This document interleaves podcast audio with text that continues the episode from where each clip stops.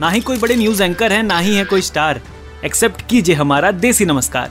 स्वागत है आपका जोक समाचार में, जहाँ मैं सुनाता हूँ देश, दुनिया जुड़ी छोटी मोटी, लंबी, चौड़ी, अजीबो गरीब, हर खबर के बारे में.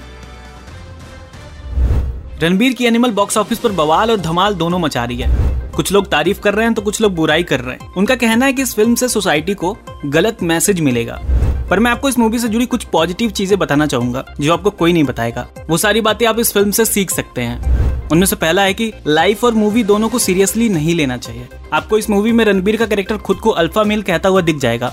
और साथ ही उसका यह भी मानना है कि बाकी के दूसरे कमज़ोर मेल जलन के मारे झूठे वादे करने लगे, जिसकी वजह से पोएट्री का जन्म हुआ। ये कहने के बाद अगले ही सीन में खुद को स्ट्रॉन्ग अल्फ़ा मेल कहने वाला वो नायक, नायिका के साथ उन्हीं पोएट्री को गाता हुआ दिखाया जाता है। मतलब हिपोक्रेसी की भी सीमा होती है।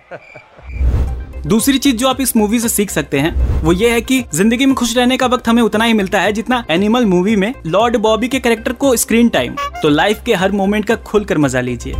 इस फ़िल्म से आप तीसरी चीज़ ये सीख सकते हैं कि ज़िंदगी आपको उतना ही दबाएगी जितना एनिमल मूवी में रश्मिका की आवाज़। पर आपको हर बार उठना होगा और लाइफ को बताना होगा कि आप हो कौन। चौथी चीज़ जो आप सीखेंगे वो ये है कि ज़िंदगी के सफ़र में हर कोई सफ़र कर रहा है तो अपने काम पर फोकस करके दूसरों के लड़ाई, झगड़े, पंगे और ताम झाम से ऐसे गायब रहिए, जैसे पूरी एनिमल फ़िल्म में पुलिस गायब रही। सीखने वाली पांचवी चीज़ ये है कि एक मिनट भी एक जगह ना टिकने वाले लोग इस फ़िल्म को देखते हुए साढ़े तीन घंटे तक अपनी सीट पे टिके हुए होते हैं। तो देखा जाए तो ये फ़िल्म हमारी लाइफ में सब्र और स्थिरता कैसे लाते हैं, ये भी सिखाती है। बढ़ते हैं आगे।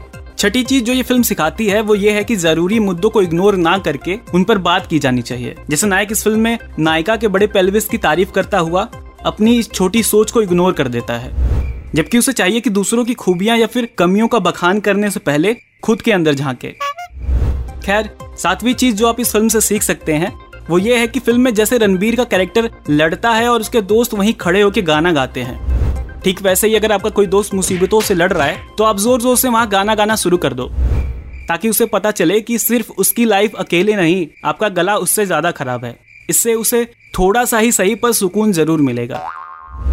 इतनी सारी सीख के बाद इस मूवी से आपने पॉजिटिव क्या सीखा? आप हमें हमारे Instagram handle at the rate red FM M podcast पर मैसेज करके बता सकते हैं। तो आज की इस एपिसोड में बस इतना ही। मैं आपके लिए ऐसी छोटी मोटी लंबी चौड़ी अजीबो गरीब खबरें लाता रहूँगा।